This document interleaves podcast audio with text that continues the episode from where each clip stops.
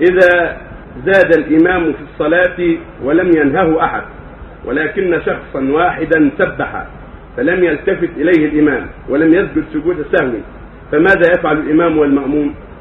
إذا زاد الإمام في الصلاة ولم ينبهه أحد أو نبهه واحد ولم يرجع إليه يعتقد أنه مصيب أو نبهه غسل ويعتقد أنه مصيب فلا شيء. صلاته صحيحة وصلاته صحيحة. والذي يعلم أنه زائد لا يقوم معه.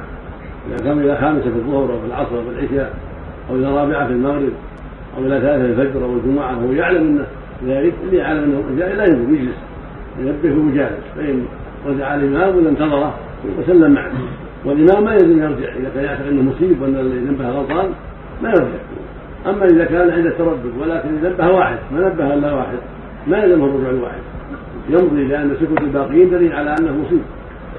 فإذا نبهه الإمام الأكثر رجع إذا غلط الإمام في شيء من صلاته فسبح بعض المأمومين فقام ليأتي بما ترك فسبح آخرون فأصبح في حيرة من أمره فماذا يقول للمأموم وماذا يفعل الإمام؟ ينبه على حسب الحال كان الركوع قال يا أيها الذين اركعوا كان السجود فاسجد واقترب واسجد واقترب واسجدوا يأتي بشيء فاسجدوا لله واعبدوا ينبه بشيء يفهم منه. طيب. وإن كان قيام يقول قوموا لله قال فيه يعني ينبه بآية تناسب المقام حتى ينتبه عليه.